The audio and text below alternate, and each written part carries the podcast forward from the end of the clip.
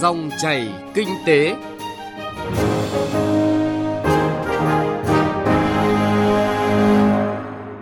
Xin chào quý vị và các bạn. Mời quý vị và các bạn cùng theo dõi chương trình Dòng chảy kinh tế thứ năm ngày 30 tháng 8 năm 2019. Trong 20 phút của chương trình, chúng tôi sẽ chuyển tới quý vị và các bạn những nội dung chính sau đây. Nhiều nội dung mới đáng chú ý trong luật quản lý thuế 2019. Hải quan Nghệ An phát hiện và xử lý nhiều vụ việc sử dụng ô tô không rõ nguồn gốc, dùng biển số giả để lưu thông. Chuyên mục Kinh tế số, thông tin về gian lận thương mại điện tử ngày càng gia tăng, khó xử lý nhưng phải làm. Bây giờ, mời quý vị và các bạn cùng nghe một số thông tin kinh tế đáng chú ý. Theo nghị quyết số 50 về định hướng hoàn thiện thể chế, chính sách, nâng cao chất lượng, hiệu quả hợp tác đầu tư nước ngoài vừa được ban hành, Bộ Chính trị yêu cầu thành lập cơ quan chuyên trách chống chuyển giá. Các chuyên gia kinh tế cho rằng cơ quan chuyên trách cần được trao đủ thẩm quyền để hoạt động hiệu quả. Việc thu hút, quản lý và hoạt động đầu tư nước ngoài vẫn còn những tồn tại hạn chế và phát sinh những vấn đề mới. Các hiện tượng chuyển giá, đầu tư chui, đầu tư núp bóng ngày càng tinh vi và có xu hướng gia tăng. Vì vậy, thời gian tới cần nghiên cứu, xây dựng các quy định khắc phục tình trạng vốn mỏng, chuyển giá, hoàn thiện pháp luật về chống chuyển giá theo hướng nâng lên thành luật. Ủy ban Kinh tế của Quốc hội vừa thẩm định dự thảo luật đầu tư công theo phương thức đối tác công tư PPP để kịp trình Ủy ban Thường vụ Quốc hội cho ý kiến vào phiên họp tới. Để khuyến khích khu vực tư tham gia đầu tư dự án PPP, một số ý kiến cho rằng các nước trên thế giới thực hiện nhiều cơ chế chia sẻ rủi ro, bảo lãnh cho nhà đầu tư. Luật đầu tư PPP của Việt Nam cũng nên tiệm cận các chính sách bảo lãnh cho nhà đầu tư như các nước trên thế giới đang thực hiện đặc biệt là bảo lãnh ngoại tệ cho nhà đầu tư nước ngoài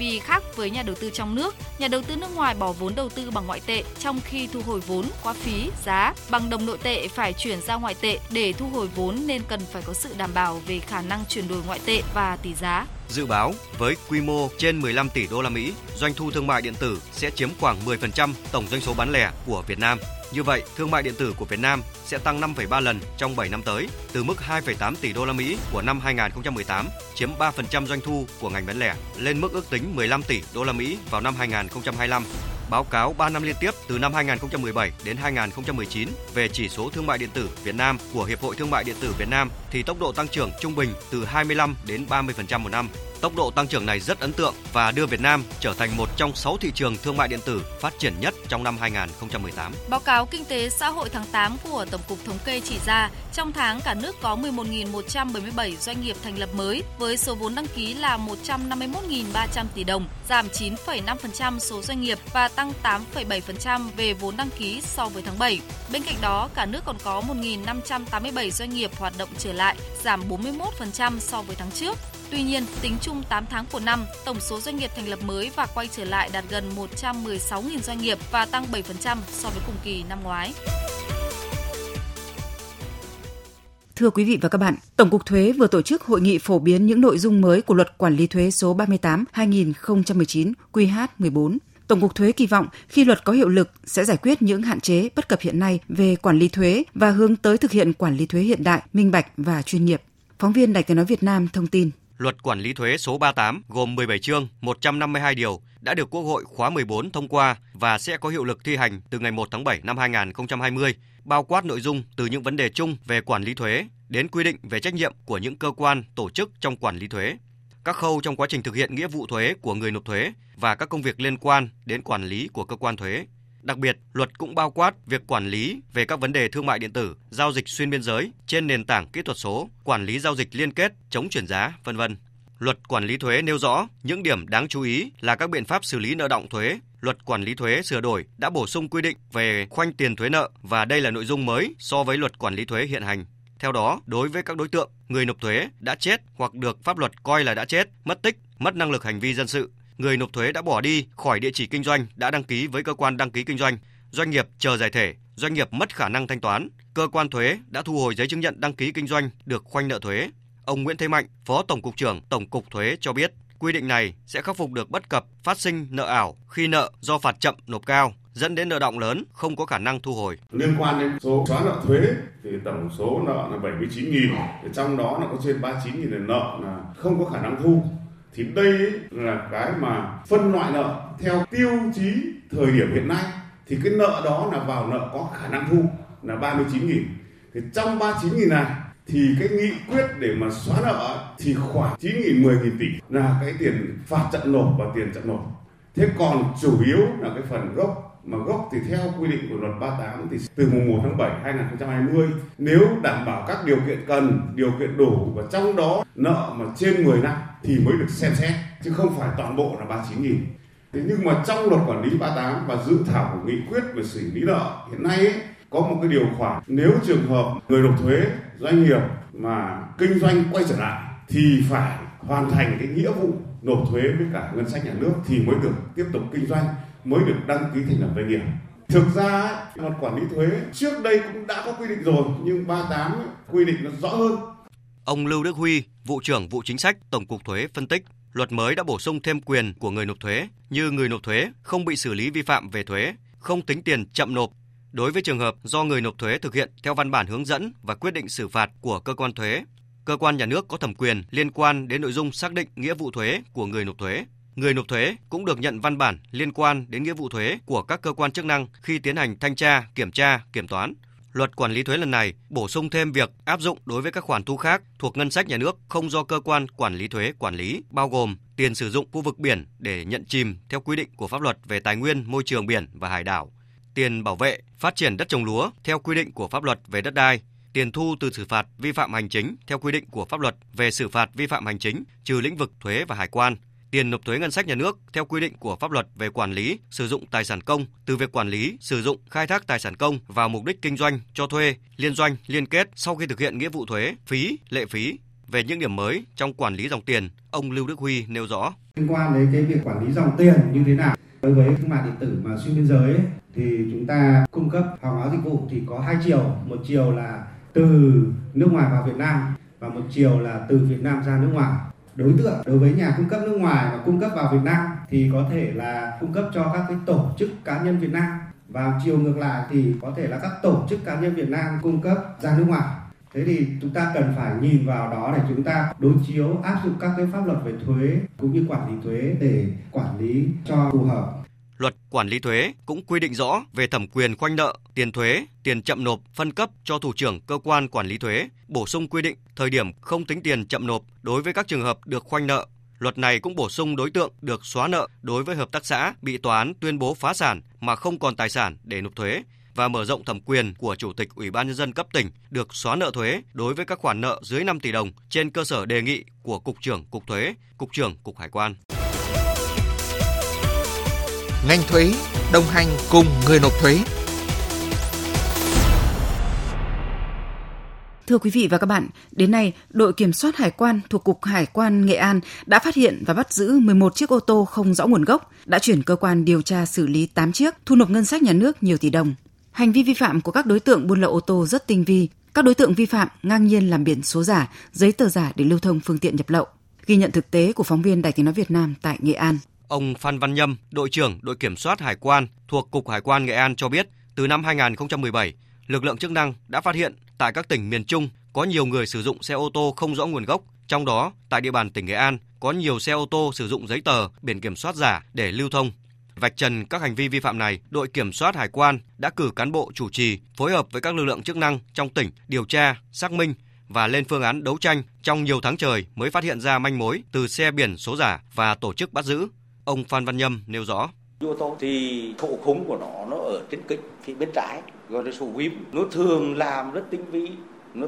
cứa kính ra, nó dạn vào tức là xe mẹ bông con xe ví dụ như là ở Hà Nội, đăng ký cầm rí như vậy, đời hai lít tạ thì nó có thể mua đời hai lít bảy, nó sẽ lấy số khung số máy, biển số của anh để nó đăng ký giả thì nó lưu thông. Rất khó phát hiện. Cơ quan chức năng, ví dụ như cảnh sát giao thông, nếu không có thông tin cũng phát hiện. Nó rất tinh vi, nó làm giả thường là là mẹ bông cỏ. Lên trên mạng là thấy anh gọi xé đời nữa họ tết nữa nó làm về rồi nó làm giả để nó tránh cái sự theo dõi của các cơ quan chức năng.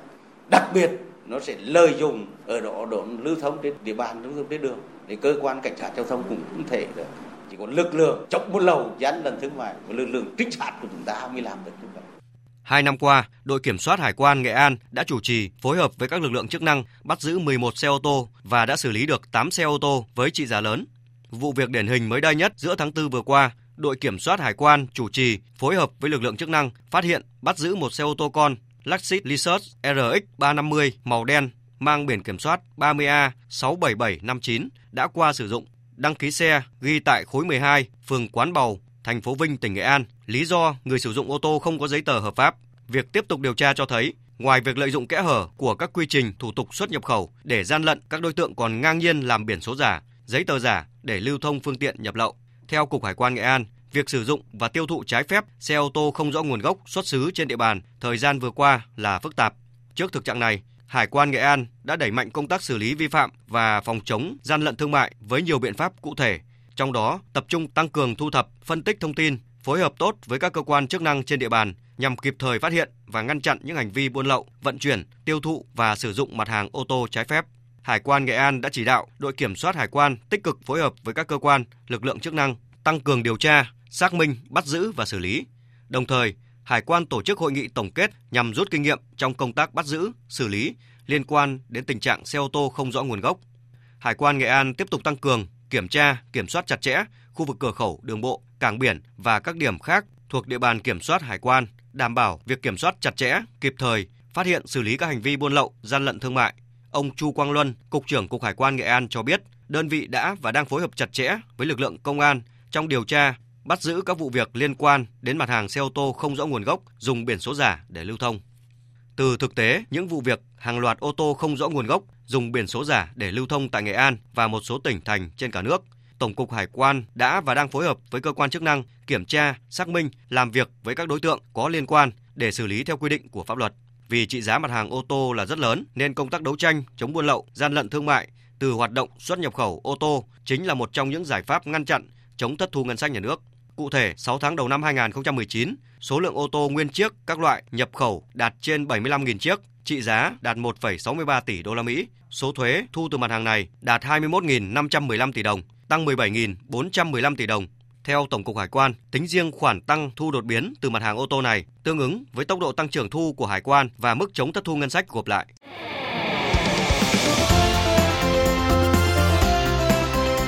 Kinh tế số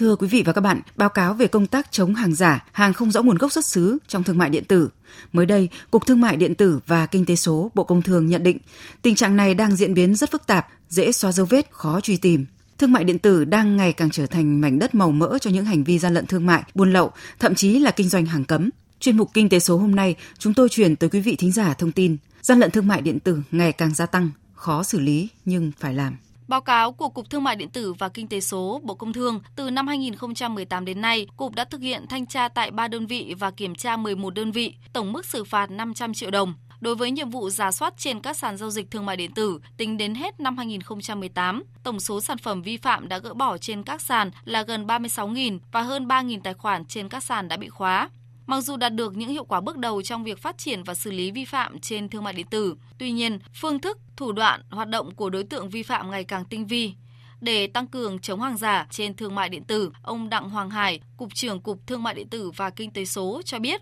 Cục Thương mại điện tử đã tổ chức lễ ký kết nói không với hàng giả trên thương mại điện tử với 5 sàn lớn nhất và tới đây sẽ tiếp tục ký kết với các sàn ở thành phố Hồ Chí Minh khi mà thực hiện trên thực tiễn thì một trong những vấn đề mà chúng ta gặp trở ngại nhiều nhất, đấy là cái phương thức thủ đoạn hoạt động của đối tượng vi phạm thì ngày càng tinh vi. Chẳng hạn như nhiều đối tượng không có kho hàng hay cửa hàng chỉ tiếp nhận đặt online phân tán hàng hóa nhiều nơi chỉ giao hàng với số lượng dè dặt nhỏ lẻ khó xác định được kho hàng thì trong cái công tác mà chống hàng giả cái cái mà hiệu quả nhất là chúng ta xác định được chủ thể và cũng như là nơi hàng hóa cung cấp cái những cái hàng giả để mà thực hiện các biện pháp xử lý vi phạm pháp luật Trước thực trạng nhiều trường hợp mua tên miền và đặt máy chủ ở nước ngoài, trả tiền thông qua thẻ tín dụng mà không thông qua công ty bán tên miền cung cấp dịch vụ máy chủ ở Việt Nam hoặc chỉ thiết lập fanpage để chạy quảng cáo, các đối tượng này cố tình che giấu thông tin, không có địa chỉ, điện thoại hay bất kỳ thông tin liên lạc gì. Ông Nguyễn Sinh Nhật Tân, Cục trưởng Cục Cạnh tranh và Bảo vệ người tiêu dùng, Bộ Công Thương cho rằng các chủ thể tham gia thương mại điện tử rất đa dạng, không chỉ trên các website, mạng xã hội, kênh phát thanh và truyền hình, kênh buôn bán trên TV mà còn có phương thức khác. Chẳng hạn gần đây xuất hiện phương thức bán hàng mới trên nền tảng không phải nhà cung cấp thứ ba như bán hàng trên app hoặc YouTube, ông Nguyễn Sinh Nhật Tân cảnh báo từ nghiên cứu về cái cách thức liên quan đến các nội dung của các đơn khiếu nại của người tiêu dùng thì phát hiện ra được một số vấn đề trong cái gian lận về các cái vấn đề xúc tiến quảng cáo khuyến mại và khi xử lý các khiếu nại của người tiêu dùng thì thông thường người tiêu dùng là hay bị những thông tin quảng cáo sai lệch mang tính chất là dẫn dụ về cái vấn đề khuyến mại mà dẫn tới là có cái sự bị xâm phạm của quyền lợi Theo Bộ trưởng Công Thương Trần Tuấn Anh, cần sớm ra soát và hoàn thiện khuôn khổ pháp luật vì cách thức quản lý chưa theo kịp những mô hình kinh doanh công nghệ mới. Đồng thời, Cục Thương mại điện tử và Kinh tế số phối hợp với các đơn vị đánh giá việc thực thi pháp luật, các quy định đã ban hành về chống gian lận thương mại, hàng giả, hàng nhái để chỉ ra tồn tại và bất cập, đề xuất giải pháp chính sách. Ngoài ra, phải giả soát các quy định pháp luật liên quan như an toàn thực phẩm, bảo vệ người tiêu dùng, quản lý ngoại thương, sở hữu trí tuệ, vân vân đối chiếu với các cam kết hội nhập quốc tế để đề xuất chương trình và kế hoạch chống gian lận thương mại, hàng giả trong môi trường thương mại điện tử, nhất là các mặt hàng như mỹ phẩm, hàng tiêu dùng, thời trang, thực phẩm chức năng, Bộ trưởng Trần Tuấn Anh nêu rõ. Liên quan đến cái câu chuyện từ những khung khổ về pháp luật và thể chế hay là khung khổ pháp luật liên quan đến nghị định 185, nghị định 52 mà chúng ta bắt buộc phải xem xét, phải đánh giá về nó phải sửa đổi. Nhưng phải từ thực tiễn đấy này, từ vấn đề bộc lộ ra rồi thì chúng ta phải kịp thời chứ không thể đợi được nữa, phải làm cái đó. Thậm chí cả những cái thông tư mới, cái hướng dẫn mới mà nếu cần thiết chúng phải làm thì có cần được gắn đến cái câu chuyện để có những cái quy chế cụ thể hơn nữa liên quan đến quy chế hoạt động của các sàn thương mại điện tử hay không tất nhiên chúng ta không thể can thiệp sâu quá vào thị trường nhưng rõ ràng chúng ta phải có đủ công cụ để quản lý nó và để điều tiết điều chỉnh nó kiên quyết chống gian lận thương mại điện tử. Đó là một trong những nhiệm vụ được Bộ trưởng Bộ Công Thương Trần Tuấn Anh nhấn mạnh. Các đơn vị cần nghiêm túc thực hiện, triển khai, phối hợp có hiệu quả công tác chống hàng giả, hàng không rõ nguồn gốc xuất xứ và hàng hóa xâm phạm quyền sở hữu trí tuệ trên môi trường Internet. Đối với hành lang pháp lý về thương mại điện tử đã được xây dựng khá chi tiết trong Nghị định số 52 năm 2013, đáp ứng yêu cầu về quản lý thương mại điện tử tại thời điểm ban hành. Tuy nhiên, với thị trường thương mại điện tử thay đổi liên tục đã đặt ra nhiều vấn đề cần điều chỉnh. Trước mắt, nhiệm vụ trọng tâm là Cục Thương mại điện tử và Kinh tế số, Tổng cục Quản lý thị trường, vụ pháp chế chủ động ra soát Nghị định 52 và báo cáo chính phủ để bổ sung và điều chỉnh các nội dung không còn phù hợp. Đặc biệt lưu ý đưa các cơ chế mới vào kiểm soát, truy xuất các hoạt động thương mại điện tử gắn trách nhiệm của chủ sàn thương mại điện tử.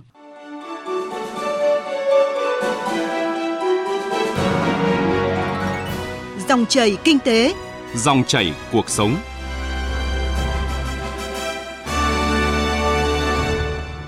Quý vị và các bạn thân mến, chuyên mục Kinh tế số với thông tin về gian lận thương mại điện tử ngày càng gia tăng đã kết thúc chương trình dòng chảy kinh tế hôm nay. Chương trình do biên tập viên Phạm Hạnh cùng nhóm phóng viên kinh tế thực hiện. Xin cảm ơn quý vị và các bạn đã quan tâm theo dõi.